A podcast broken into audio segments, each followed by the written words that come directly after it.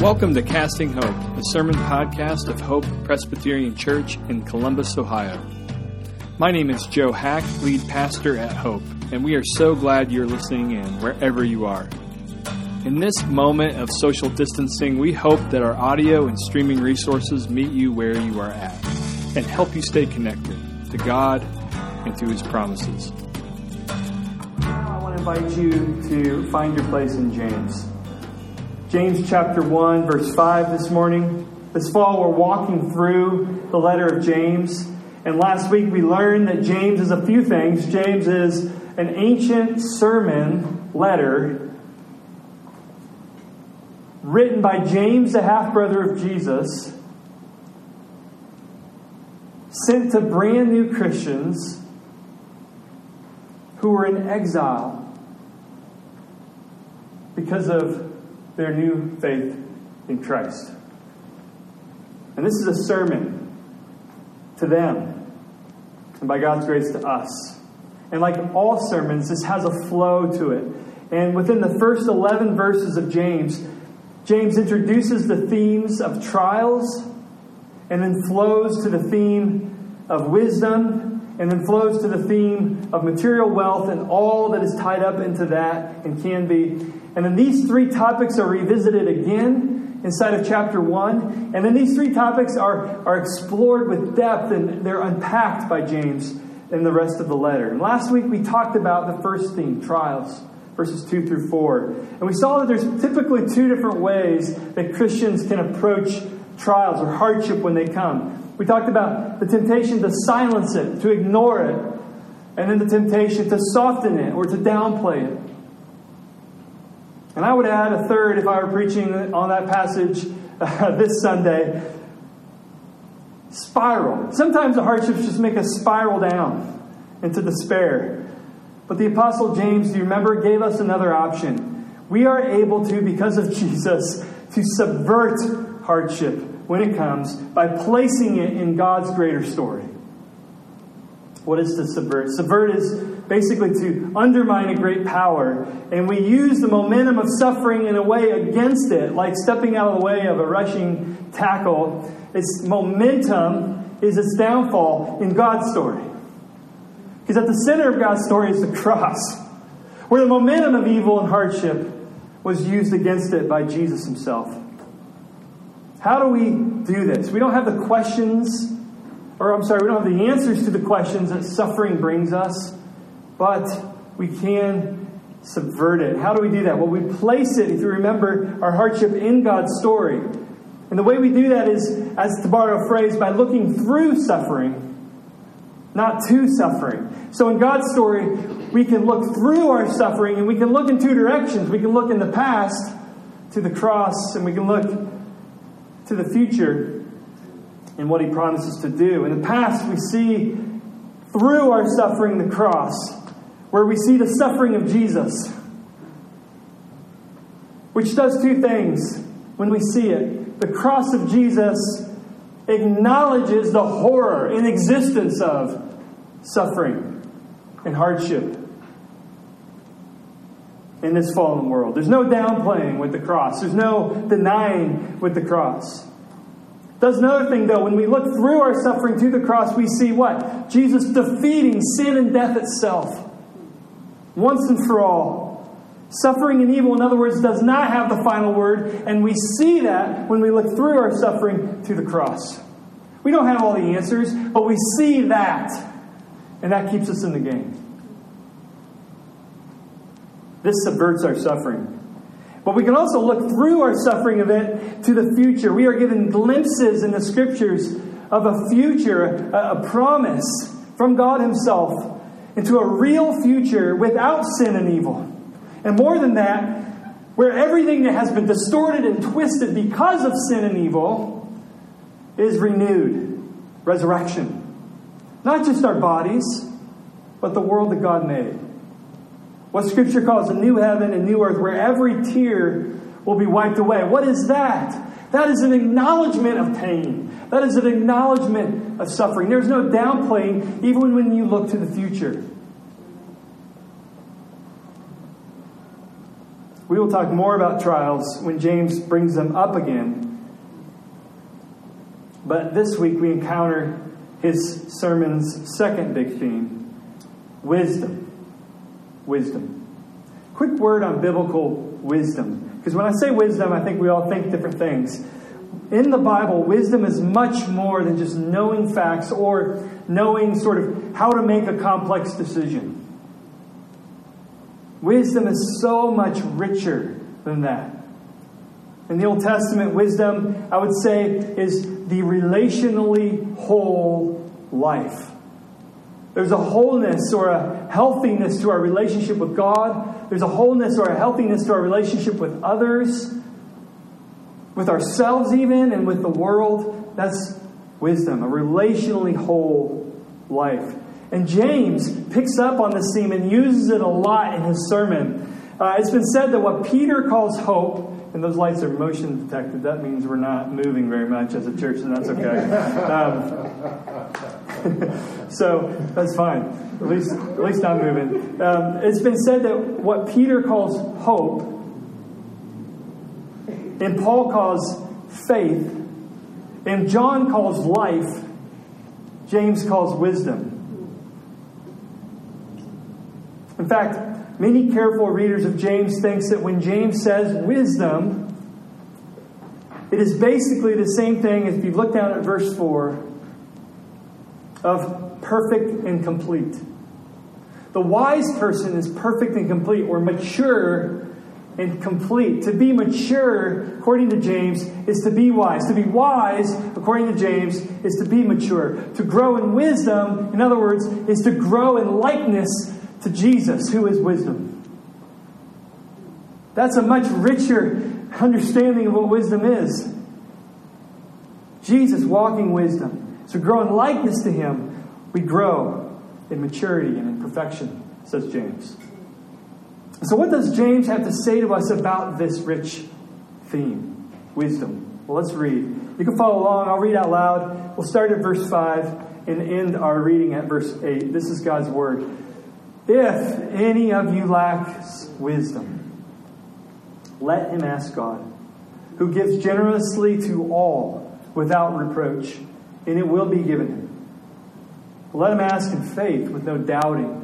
For the one who doubts is like a wave of the sea that is driven and tossed by the wind. For that person must not suppose that he will receive anything from the Lord. He is a double minded man, unstable in all his ways.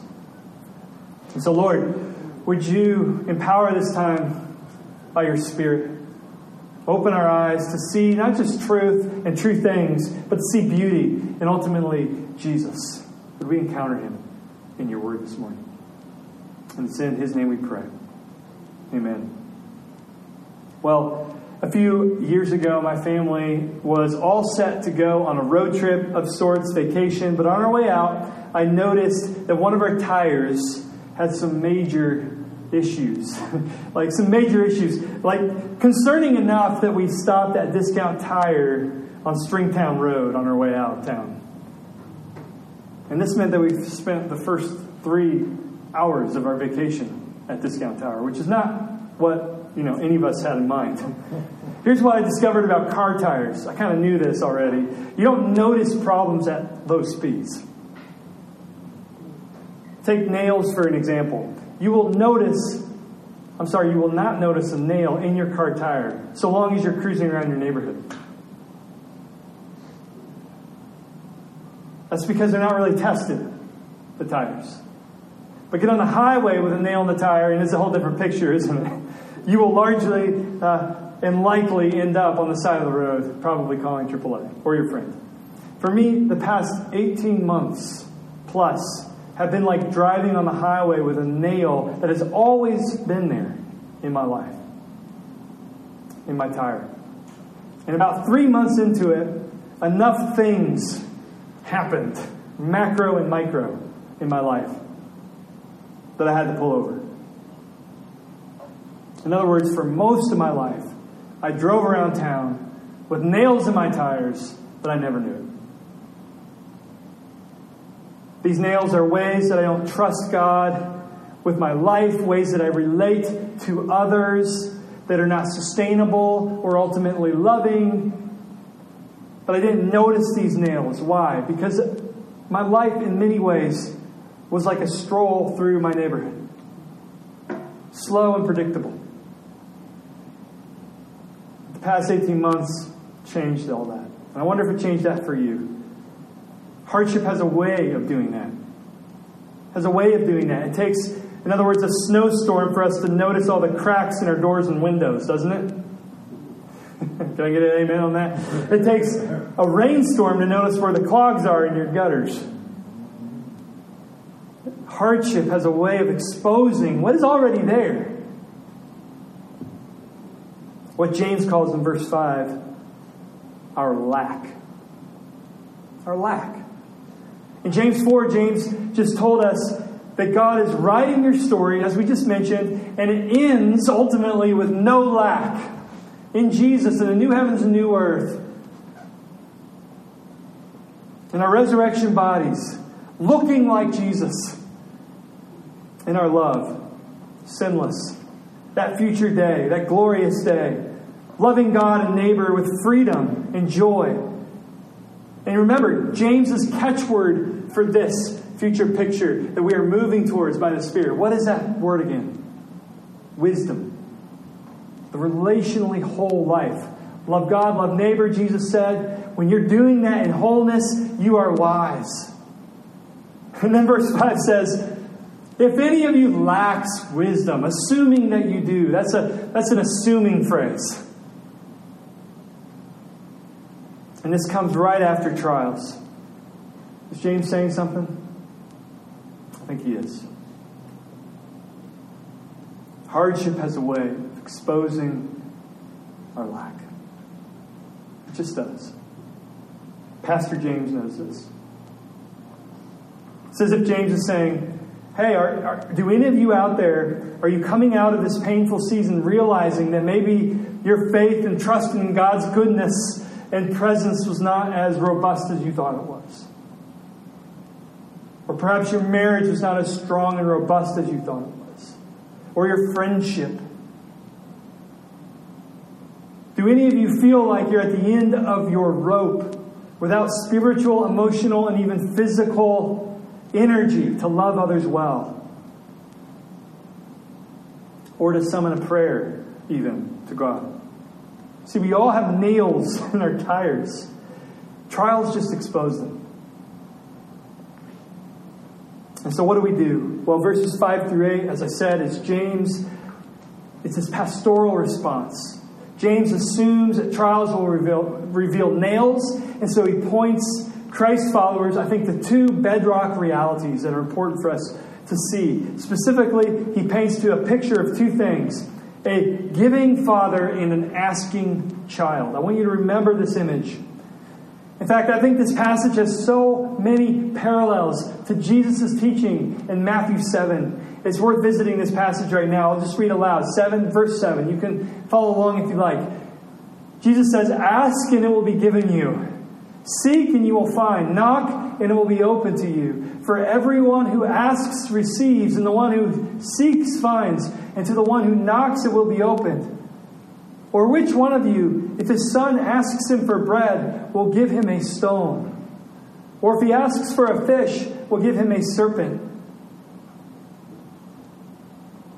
If you then, who are evil, know how to give good gifts to your children, how much more will your Father who is in heaven give good things to those who what? Ask him. James says, if any of you lacks wisdom, let him ask.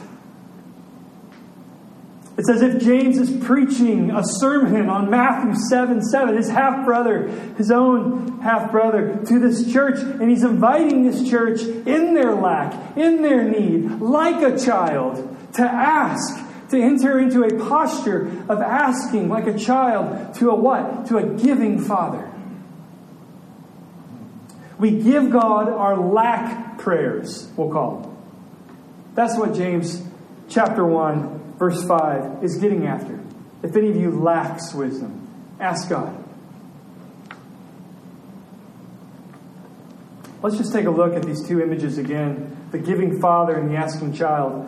Because first James points to a picture of the giving Father, and we see this in verse 5. Encourage you to take a look because here in this verse, God is described in our translation as God who gives. Let him ask God who gives.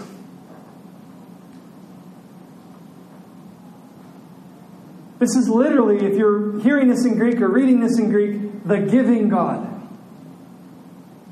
Isn't that amazing? Just stop for a minute. Isn't that amazing? That our God is the giving God. Not a stingy God, not a calculating God, not a, not a, a God who, who sort of uh, reserves things, keeps things back, but a giving God. For God so loves, He what? He gives gives. Throughout the entire Bible, starting at really the act of creation, God is revealed to us as a giving God. He doesn't need any creation. That's a false view of God. God, as Trinity, Father, Son, Holy Spirit, is perfectly, perfectly happy. But He gives. And he gives, and He gives, and He gives, and He gives.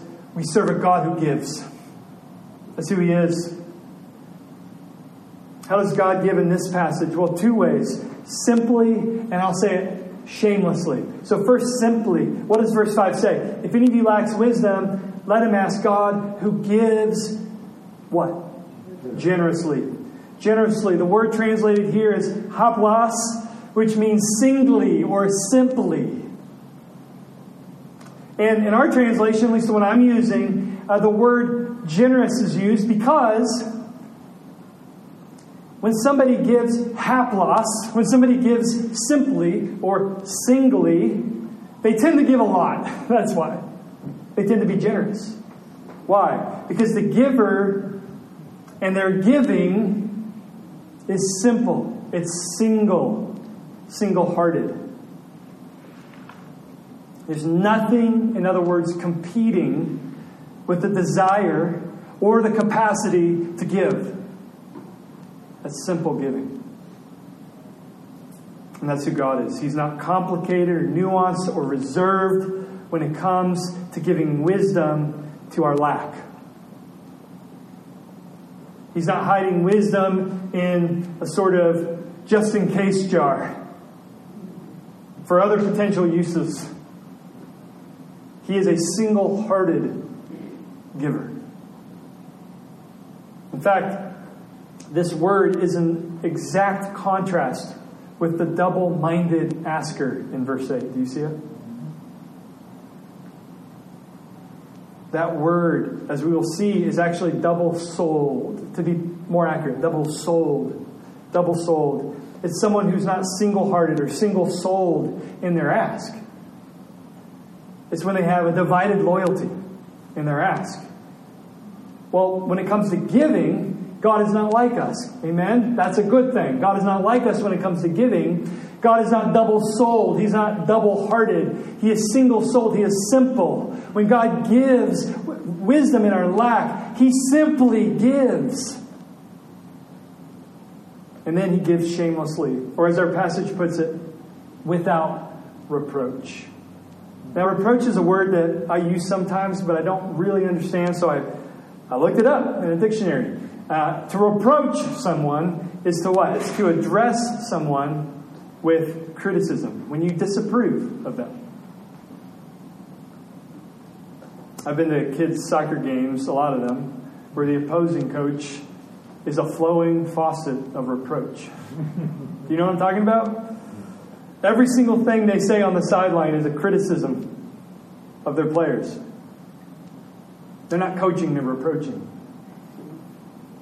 What are you? I'm a kid's soccer reproach, not a coach. and have you ever noticed how kids react to reproach on the soccer field? Heads are down. They don't look at the coach, heads are down. In that moment, there's shame. Curt Thompson who, by the way, is coming to Ohio State's campus. Curt Thompson is a noted uh, psychiatrist, a believer, pastor's heart, um, is coming and is going to be addressing the topic of how do we pursue emotional spiritual health post pandemic. I would encourage you to come more details on that. But he has shown that our brains actually get neurologically malformed when we are repetitively, repetitively shamed. But God does not respond to our lack or our lack prayers by shaming us. God does not, he, he does not say, You're asking for what? Haven't we gone over this? Have you had your quiet time, buddy? No. He does not receive your ask with reproach. He's a perfect father. He receives your lack prayers without reproach. I had a teacher who was infamous for saying on the first day of class something to the effect You've all heard it said that there's no such thing as a dumb question. Well, I'm here to tell you they were lying. There is such a thing as a dumb question. And if you ask a dumb question in my class, I will tell you so. It's like his shtick, first day of school. Guess what happened? Very few students asked questions.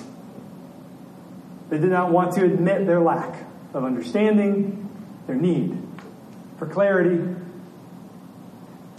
Why? Their teacher,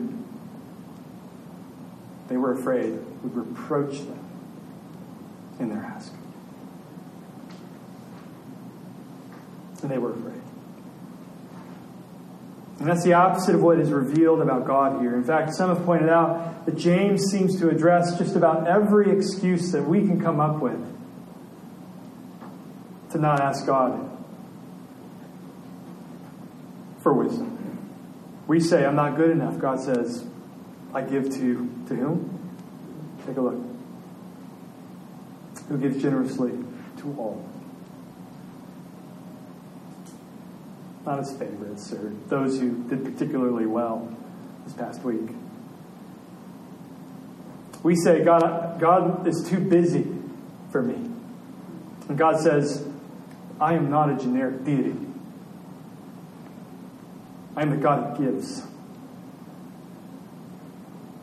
And by the way, this word gives is a present continuous word. So, what, what is being revealed about God here is that God is constantly giving. So, yeah, God is busy. He's busy giving to you all the time. So, when we say, God, you're too busy for me, God simply responds with James chapter 1, verse 5. I'm happily busy giving to you. We say I should be more mature in this. I should be more mature. I should, I should look and love more like Jesus. I'll ask later when, when I get my act together and God says, I give without reproach. What's holding you back? From giving God your lack prayers. God is a giving Father. Bring your lack to Him. Which brings us really to the second picture here. So, if first James points us to the giving father, second we see James pointing us to an asking child. And that's really what the next few verses describe a child. How does a child ask? In, in a couple ways in faith and with a single heart. So, first, a child asks in faith. So, look at verse 6. But let him ask in faith. In faith. Now, faith is a posture of trust and need. Faith, as we often say, uh, faith is empty hands reaching out in desperation and in need. It's a humble acknowledgement. Faith is that only God can do what we need, can only give what we need. It's a humble acknowledgement that we cannot manufacture or wiggle our way out of this. It's a humble need for God. That is faith. It's not a mental checklist of beliefs, although that's involved. It's really a posture of desperation. And in the Bible, over and over again, wisdom is not something we can manufacture. If wisdom is maturity in Christ, according to James, we cannot, we cannot simply drum that up in the flesh. We try. I love what Miriam Campbell says. She says, quote, this is one lack that cannot be made up by human effort. For it is a gift of God and must therefore be asked of Him. And this is why faith is a gift, because left to ourselves, we wouldn't be able to humble ourselves really to, to really ask, would we? Where we see that we cannot manufacture what we most desperately need, that takes a gift of, like a miracle, really, of humility to admit it. And that is the gift of faith. So when we ask in faith, we're asking like an infant in a crib asks for help. That's humble faith. And then, second, we ask with a single heart. So, verse 6 continues, but let him ask with no doubting. For the one who doubts is like a wave of the sea that is driven and tossed by the wind. And for that person must suppose that he will not receive anything from the Lord. Why? He's a double minded or double souled man, unstable in all his ways. So, here at the beginning of verse 6, this phrase, with no doubting, seems like an impossibly high bar all of a sudden. But before we throw our hands up, we need to understand what James means by doubt. Doubt here does not mean intellectual doubt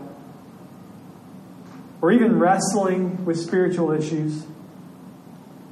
For many of you, this has been really the constant companion for you in your journey with God. So, are you disqualified to ask of the Lord according to James? No. No. You're more qualified because you know your need and your lack.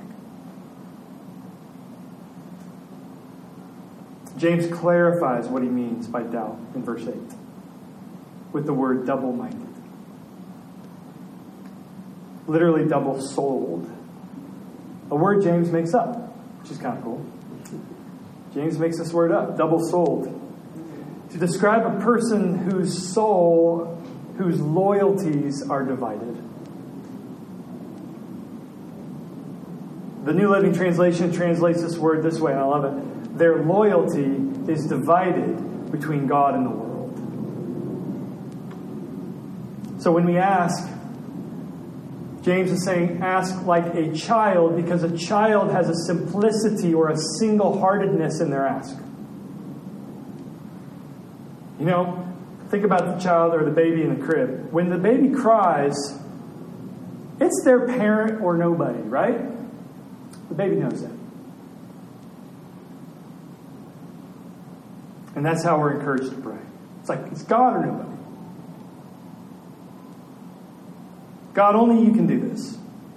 You know, babies don't give some of their trust or, or some of their cry to their mommy and then the other half to their like future college fund. They've got like all of their weight on one thing their rescue. It's one solution. It's all or nothing. And the same is with us. James is saying, bring to God your lack without a plan B. Otherwise, we look like the shoreline, according to James. Uh, just imagine a shore of an ocean or a lake that just sort of moves back and forth. You're trusting in this one second, then you're trusting in this another second, and then you're trusting in this another second, and then you're trusting in this another second, and then you're trusting in this another second, and you're kind of hedging your bets with all kinds of different things or people or circumstances or schemes in your heart. And James says that makes you unstable, and that is a divided heart. Like you're thinking, in case God doesn't come through, at least I've got this to fall back on.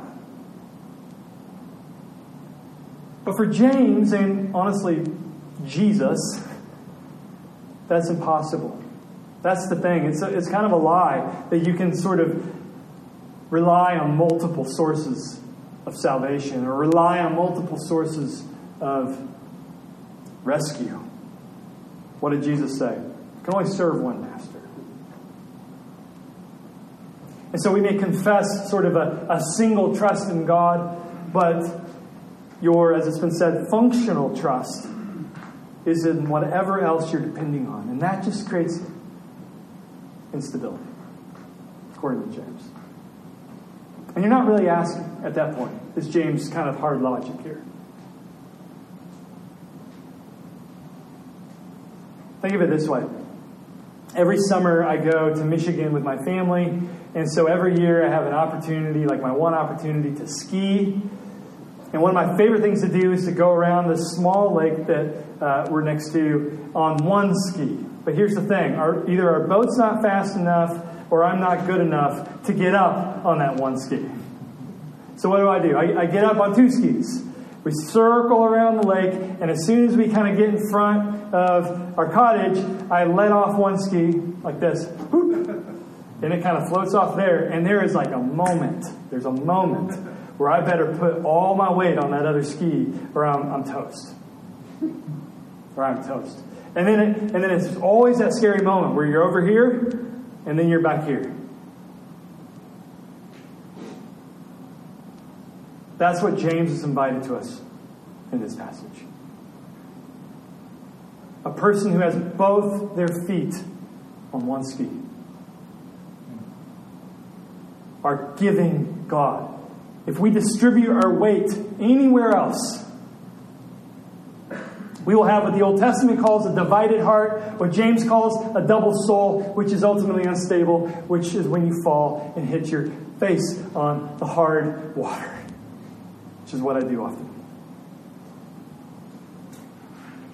When we ask God with a double soul, I think a couple things tend to happen. This is just experiential with my own walk with Jesus, and I wonder if you can relate. The first thing is that our prayer life begins to sort of become performative. What do I mean? I just mean we're no longer really pouring out to God. We sort of just do it because we think we should, or there's maybe a, mm, like, I don't know, like maybe this, this is just what I do for my formation. I'm not really crying out to God. Um, and we start to just perform our prayers. And then soon this starts to fade out into no prayer at all. And then our entire life, as James predicts, becomes unstable, like the slalom skier who shifts their weight. But David prays, Unite my heart, O God. And that's what God is inviting you to this morning. And that's what this passage is all about. I want to say, this is not, as it's often sort of been used for a kind of magic genie Christianity verse. Just summon up the strong faith and you'll get what you want. It's, it's way better than that, what's being described in this passage. Because what's being described in this passage is basically maturity in the place of our lack when it comes to loving God and loving others well. And so this is an invitation, basically a commentary on the prayer, I believe, help my unbelief. Because what's going on when you're praying that prayer? I believe, help my unbelief. What's going on then? You are sing, I, you are single souled in that moment, aren't you? You really are. You're on one ski. You're saying, I believe, help my unbelief. Where is the direction of your prayer? It's going all to God. And so you may have struggles, you may have doubts, but oh my gosh, they're not the doubts James talking about. And this is a commentary on that posture, what I'll call spiritual simplicity. Spiritual simplicity. The big idea here is to simplify our hearts to settle solely on God when life is confusing and hard. It's the old saying chase one rabbit. Besides, neuroscience teaches us we can't actually multitask. That was kind of mind blowing when I read that. That sort of multitasking is actually like never true. People can't actually do that. Um, we think we can, but we really can't. Uh, we're just really good at, at doing, you know, things all at once, but we're not doing it all at once. So it's, it's weird. We can't do it. And the same is with God. When you take sort of our lack to God and something else, plus something else, you're not really asking God. Remember again what Jesus says Is there anyone among you? If your child asks for bread, we'll give a stone. If the child asks for a fish, we'll give a snake. Now, in those days, the fish that is being described looked an awful lot like a snake. So that's, that's where that comes from, if you've ever wondered that. In other words, the child, you know, could be fooled. If you then who are evil don't do that, but give good gifts to your children, Jesus says, how much more will your Father in heaven give good things to those who ask him? That's Jesus' words. But what does the world do? What does the world do? When we shift our weight and ask of our job, ask of our relationship with whomever, when we ask of our financial plan or whatever it is that we're tempted to trust in, our health, our fitness, our beauty, our social mobility, the things we own, what happens? The exact opposite. The world, in other words, asks of us it's not a giving world like God is. Asks of us, all of ourselves, and then does not give it in return.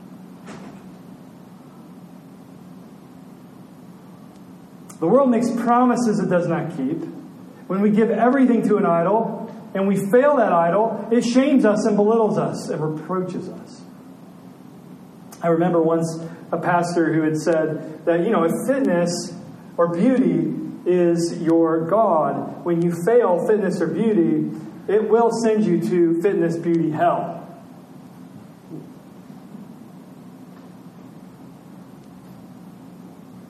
Insert whatever it is we're tempted to worship, whatever it is we're tempted to bring our lack to. It doesn't have to be those two things.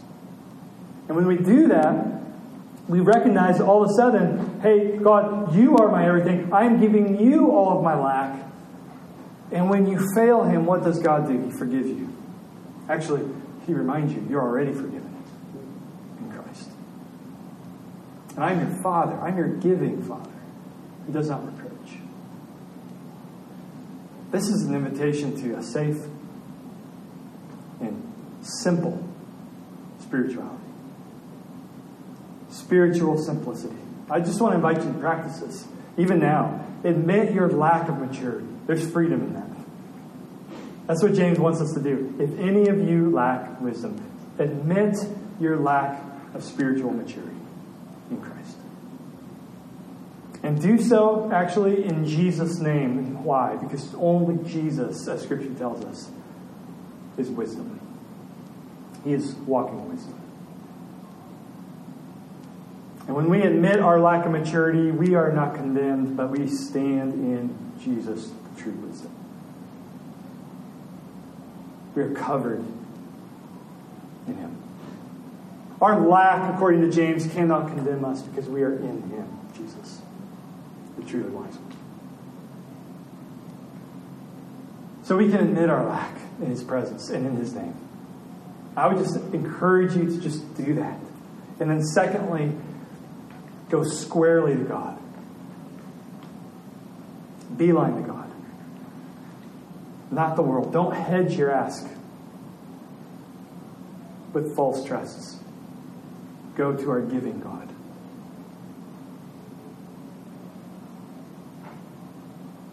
Who gives generously to all without reproach. Let's do that now. Lord, we admit our lack. Maybe we're seeing lack that we never knew we had. But we trust that you are in charge of our story. We don't want to waste this acknowledgement, so we bring it to you. We bring our lack to you. And now we come to you and you alone. Where we believe, help our unbelief. We want to be single souled in our pursuit of you. And so, like the infant in the crib, we cry out to you now because you alone can hear us. We do this in Jesus' name. True wisdom.